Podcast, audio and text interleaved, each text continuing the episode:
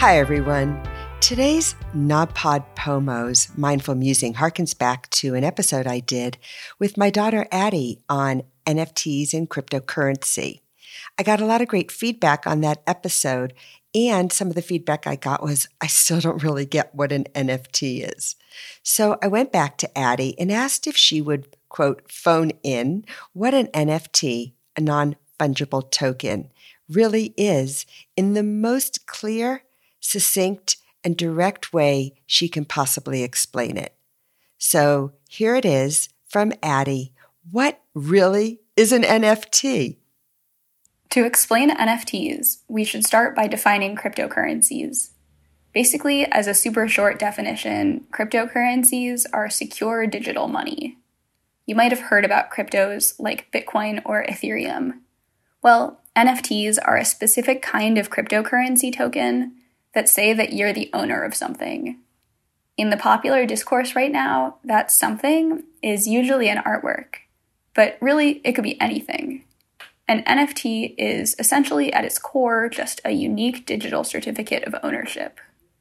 In early 2018, Ethereum, which is a crypto that lets you build programmable digital money, introduced a new kind of virtual coin, which is basically just a unique ownership deed. The nerds who built it argued a lot about what to call it, and they landed on the inelegant little name of non fungible token, or NFT. Uh, it's such a mouthful, but all it really means is that every token is unique. They're all one of a kind. Before that, an object on the internet, like a video or an image file, could circulate pretty much endlessly. Think about if I emailed you an MP3 file of my favorite song. Neither of us have the original song, then. We both have identical copies of a virtual asset. NFTs changed that by making it possible for digital files to be unique and traceable. This potentially makes them more valuable because you could claim to be the owner of the one true original thing. And as we know from the legacy art world, the more rare, special, or original a thing is, the higher the price tag it commands. That's potentially an exciting development for digital artists who have historically struggled to command adequate valuation for their work on the market because it's, in theory, infinitely replicable. So, who would pay a lot of money for a file as opposed to, say, a painting? Right? So, with NFTs, which introduce a traceable provenance history, that's beginning to change. Digital art isn't the only thing you can use NFTs for, though.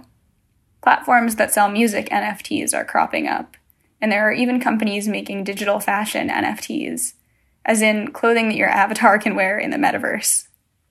Personally, I'm not so into that, but I do think that it's fairly likely that because of the security of blockchain technology, NFTs will eventually be used for most existing kinds of property ownership documentation. Think about paper mortgages, housing deeds, etc. So, while digital art has been one of the more visible use cases for NFTs lately, it's not the end all be all. And I'll be curious to see how the technology is used to securely track and guarantee other kinds of ownership in the years to come. There you go, everyone. Hope that was helpful. Thanks for joining us. See you next time.